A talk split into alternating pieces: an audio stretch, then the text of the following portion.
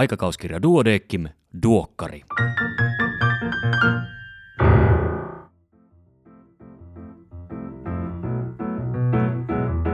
Tämä on numero 19 vuonna 2021. Minä olen Kari Hevossaari, lääkäri Helsingistä. Tervetuloa mukaan aikakauskirja Duodeckimin tuoreimman numeron läpikäyntiin. Toimitukselta tekstin on tällä kertaa kirjoittanut Merjalaine. Otsikko on nanomateriaaleja, erilaisia mikrobeja vaikutuksineen ja hoitosuositusten laadinnan vinoomia. Luen sen nyt kokonaisuudessaan. Tervetuloa aikakauskirjan numeron 19 kautta 2021 pariin. Tarjolla on jälleen monipuolinen kattaus kiinnostavia lääketieteellisiä artikkeleita. Tässä muutamia nostoja. Professori Seppo Meri avaa pääkirjoituksessaan meille faktoja COVID-19-taudin läpäisyinfektioista. Terveydenhuollon ammattilaisten tulee olla hereillä läpäisyinfektioiden osalta ja samalla aktiivisesti kannustaa kansalaisia ottamaan rokotuksia. Kai Savolainen ja Harri Alenius kertovat katsauksessaan teollisista nanomateriaaleista. Osa nanohiukkasista lienee terveydelle haitattomia ja osa haitallisia. Mielenkiintoisesta katsauksesta selviää, mitä kaikkea teollisista nanopartikkeleista tiedetään ja miten niiden vaikutuksia kartoitetaan. Terveydenhuollon ammattilaiset ovat tottuneet hoitoratkaisuissaan hyödyntämään hoitosuosituksia. Hoitosuositusten myötä hoidon laatu on parantunut. Hoitosuositusten laatiminen on monivaiheinen prosessi, joka sisältää myös arvovalintoja. Teppo Järvinen, Jussi Valtonen, Jarkko Jokihaara, Aulis Aarnio ja Samuli Saarni pohtivat katsauksessaan ansiokkaasti hoitosuositusten laatimisprosessin systemaattisia vinoumia ja keinoja niiden välttämiseen. Suoliston mikrobien vaikutuksista elimistön fysiologiaan ja immuunipuolustukseen sekä ravintoaineiden pilkkoutumiseen ja hyväksikäyttöön on tiedetty jo pitkään. Sanna Lensu ja Satu Pekkala valottavat katsauksessaan, mitä nykyisin tiedetään suoliston mikrobien ja fyysisen suorituskyvyn välisestä yhteydestä.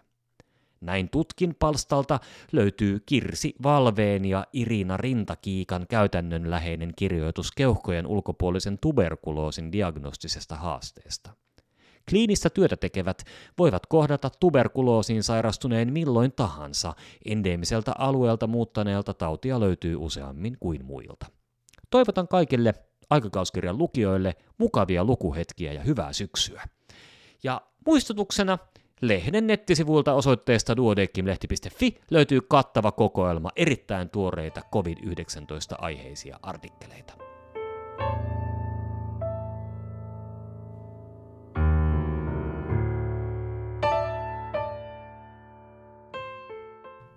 Pääkirjoituksia on kolme kappaletta. Ensimmäisen on kirjoittanut Arja Heliin Salmivaara, Duodeckimin valtuuskunnan tämänhetkinen puheenjohtaja.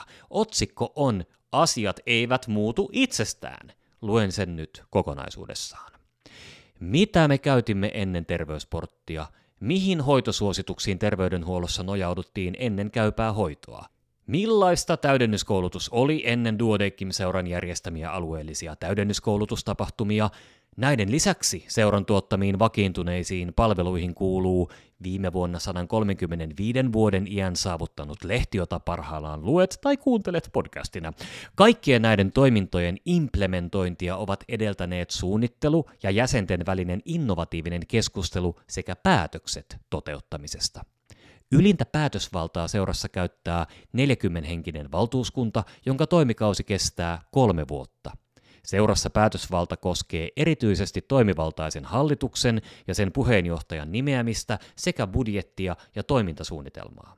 Sääntöjen mukaisten kokousten lisäksi valtuuskunta kokoontui ennen pandemia-aikaa työpajoihin, joissa käytiin syventäviä keskusteluja toimintasuunnitelman tai strategian teemoista. Vuosien 2019-2021 valtuuskunnan toimintaan pandemia jätti leimansa. Vuonna 2020 näkymät olivat hyvin sumuiset ja valtuuskunta valmistautui tekemään vaikeita taloudellisia päätöksiä. Globaalin talouden näkymien kirkastumisen myötä seurassa palattiin vakaan talouden aikakauteen. Yhteisöllisyys, yksi seuran keskeisistä arvoista, on kuitenkin kärsinyt. Erilaisten mielipiteiden kuuleminen, uusien ideoiden jalostaminen ja monimutkaisten asioiden analysointi on ollut hidasta ja vaikeaa, kun olemme parhaassakin tapauksessa nähneet näytöllä vain pienen kuvan muista osallistujista ja heidän reaktioistaan. Ja kaikkein tärkein, epämuodollinen kanssakäyminen sekä verkottuminen tauoilla ja ruokailuissa on puuttunut kokonaan. Paluu uuteen normaaliin hämöttää jo. Toivon yhteisöllisyyden vahvistumista kaikissa seuran toiminnoissa. Tieteellisyys, eettisyys ja luotettavuus ovat myös yhdessä sovittuja arvoja, joiden takana on jatkossakin helppo seistä. Valtakunnallisen tieteellisen seuran vahvuus on sen jäsenten erilaisuus, ja valtuuskunnan tulisi olla edustava otos jäsenistöstä. Seuramme on toiminut 140 vuotta. Seura on edistänyt lääketiedettä, tutkimusta ja väestön terveyttä sekä tukenut lääkärien osaamisen karttumista ja samalla kehittänyt lääketieteen suomen kieltä. Entä tulevaisuus? Millaista toiminta on, kun juhlitaan seuran 150-vuotista taivalta? Oletko sinä kenties mukana vaikuttamassa uusien palveluiden käyttöönottoon ja aikaisempien palveluiden kehittämiseen? Valtuuskunnan vaali 2022 järjestetään 7. tammikuuta-15. helmikuuta vain verkossa. Lisätietoja sekä ohjeita ehdokasasettelusta ja äänestämisestä löydät painetusta lehdestä ja Duodeckimin verkkosivuilta. Toisena pääkirjoituksena jo alussa mainittu läpäisyinfektiot, miksi rokotetutkin voivat saada koronavirustartunnan, ja kolmantena PARP eli PARPin estäjät mullistavat munasarjasyövän hoidon.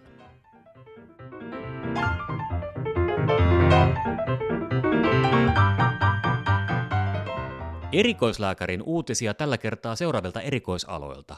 Gastrokirurgia, kliininen farmakologia ja lääkehoito, ihotaudit ja allergologia, hematologia, psykiatria, yleislääketiede ja gyne. Tässä muutaman uutisen keskeinen sisältö. Kaikki uutiset ja tarkemmat tiedot löydät lehdestä paperisena tai sähköisenä. Komplisoitumaton divertikuliitti ei edelleenkään tarvitse mikrobilääkettä. Tämän totesivat tällä kertaa espanjalaiset. Riittäisikö jo kolmas samansuuntainen satunnaistettu tutkimus lopettamaan turhat mikrobilääkehoidot? Piilo-opetussuunnitelma antaa kielteisen kuvan yleislääketieteestä. Luenpa tämän kokonaan terveyskeskuslääkäri kun olen. Britanniassa selvitettiin neljän lääketieteen opiskelijan reflektiivisten päiväkirjojen avulla opiskelijoiden näkemyksiä yleislääkärin urasta. Ne olivat pääosin negatiivisia, erityisesti piiloopetussuunnitelman vaikutuksesta. Yleislääketiedettä pidettiin muita erikoisaloja vähempiarvoisena ja helpompana muun muassa sairaalakollegoiden ja yhteiskunnan asenteiden takia. Työn välitöntä vaikutusta ei havaittu ja se koettiin passiivisena ja yksinäisenä, joskin myös potilaskeskeisenä. Jotain positiivistakin löytyi, sillä alan ajateltiin mahdollistavan hyvän tasapainon työn ja vapaa-ajan välillä. Tilanteen kohentamiseksi tutkijat suosittelevat yleislääkäri-roolimallien esiintuloa, opiskelijoiden aktiivista osallistamista potilaiden hoitoon perusterveydenhuollon harjoittelujaksoilla ja kaikkien kouluttajien yritystä kitkeä piiloopetussuunnitelman välittämät negatiiviset viestit. Mahdollisesti Suomessakin voitaisiin vaikuttaa terveyskeskusten lääkäripulaan vastaavilla toimilla.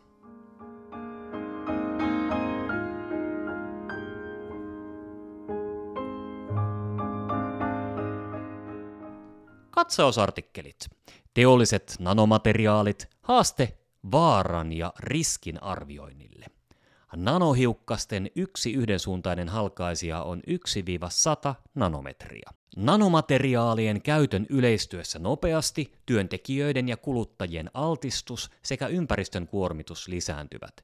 Vaikka suuri osa teollisista nanohiukkasista lienee harmittomia, joukossa on erittäin haitallisia materiaaleja, jotka voivat aiheuttaa vakavia terveyshaittoja. Ja artikkelin yhteydessä on sellainen kiva kuva, jossa on eri kokoisia esineitä ja asioita, jotta vähän voi hahmottaa, että mitenkä pieni se nanometri nyt oikein onkaan. Motoneuronitautien lääkehoito uutuuksia näköpiirissä.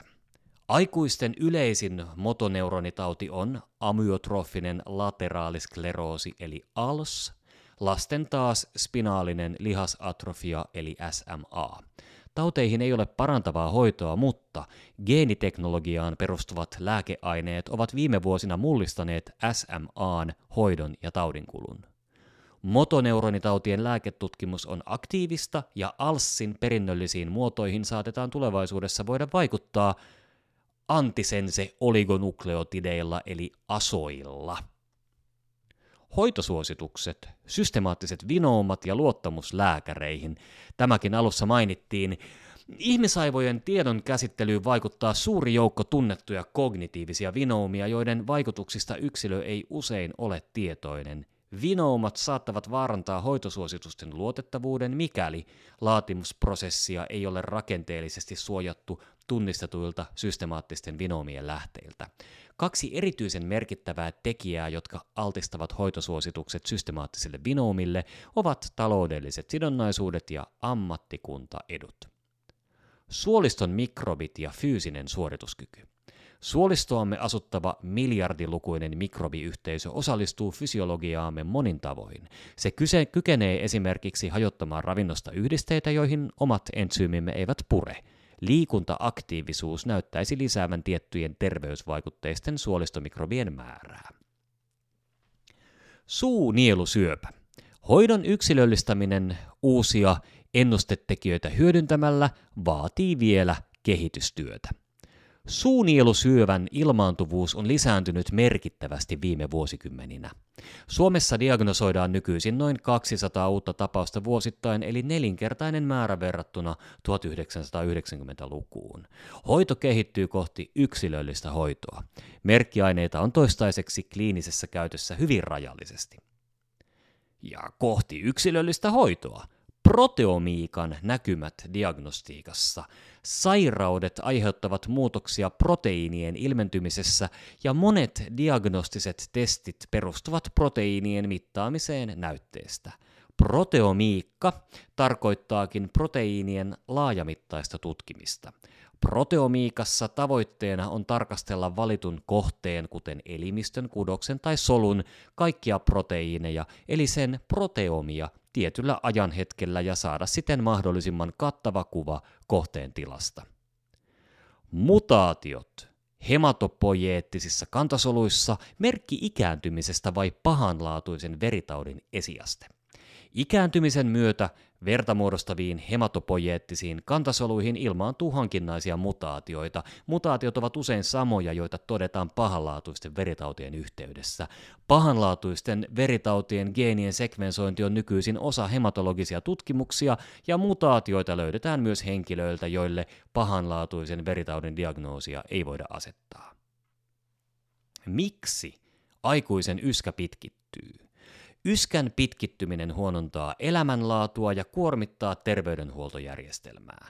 Sen aiheuttaa yleensä jokin seuraavista ilmiöistä. Yskän heijaste eli refleksikaaren herkistyminen, liman kertyminen hengitysteihin tai keuhkoputkien supistelu. Yksittäisen yskäjakson pitkittymiseen ja lyhyiden yskäjaksojen toistumiseen johtavat taustasairaudet voivat olla erilaisia. Mukana myös alkuperäistutkimus, Valtavirtaa ja vastavirtaa, koronanäkemykset yhteydessä halukkuuteen ottaa koronarokotus. Päätelmänä todetaan, että vaikka tavoitteena on mahdollisimman suuri rokotekattavuus, terveydenhuollossa on pohdittava myös, miten kohdata niitä, jotka epäilevät rokotuksia ja valtiovallan viestejä. Näinpä, hyviä ideoita kaivataan.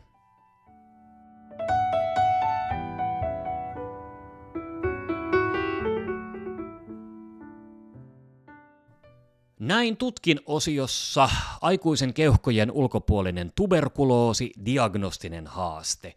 Keuhkojen ulkopuolista tuberkuloosia todetaan aiempaa enemmän erityisesti endeemiseltä alueelta muuttaneen väestön määrän suurentuessa. Tahaton laihtuminen on tavallinen ensioire.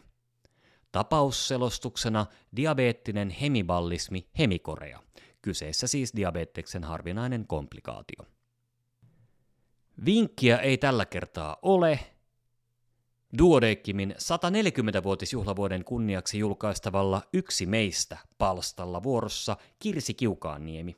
Hän on Oulusta kotoisin oleva yleislääketieteen erikoislääkäri, joka hankkii myös kuntoutuksen erityispätevyyttä. Hän toimii ylilääkärinä peruspalvelukuntayhtymä Selänteessä.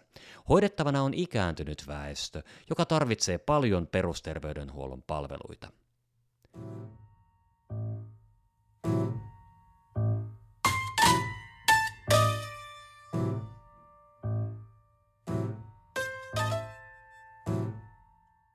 Syöpälääkäri Riikka Nevalan kolumni Rajalla pohtii kuolemaa. Luen siitä lyhyen katkelman, joka toimikoon houkuttimena kolumnin itsenäiselle lukemiselle. Äitini periaate on ja oli, että kuolema on osa elämää ja se pitää näyttää lapsille. Nykyään tuntuu, että tällaista ajattelua ei ole.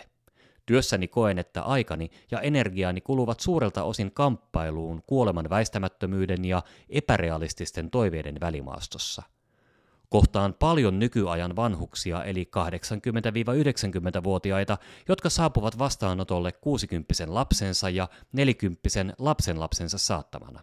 Riippumatta vanhuksen peruskunnosta, syövän tilanteesta tai käytettävissä olevista hoidoista, potilas jälkeläisistä puhumattakaan on aktiivisen syöpähoidon kannalla – Syyt ovat moninaiset. Kaikki sukupolvet haluavat iäkkään elämän jatkumista, hän on rakas ja verojakin on tullut maksettua niin paljon, että mahdollisimman tehokas ja aktiivinen hoitaminen loppuun asti on potilaan oikeus sekä omaisten vaade. Jos vanhukselle ehdottaa elvytyksestä ja tehohoidosta luopumista, omaisilta tulee poikkeuksetta kommentti, muista, ettei tähän ole pakko suostua. Lehdissä kirjoitellaan, että lääkärit eivät enää tunnista lähestyvää kuolemaa. Oman kokemukseni mukaan ongelma on omaisilla, ei lääkäreillä.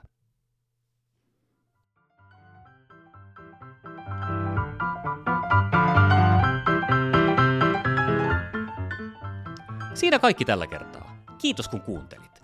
Sanonpa tähän loppuun vielä mainoksen omaisesti, että Duodeckim on aloittanut uuden podcastin nimeltään Hippokrateen vastaanotolla. Ensimmäinen kausi käy läpi lääketieteen historiaa esihistorian savanneilta ja mammuttiaroilta antiikkiin asti. Jaksoja tulee kuusi viikon välein ja ne löytyvät podcast-palveluista hakusanalla Hippokrateen vastaanotolla. Palataan asiaan Duokkarin kanssa parin viikon päästä, silloin ilmestyy myös uusi Duokkari Extra. Voi hyvin siihen asti. Iiro, ole hyvä!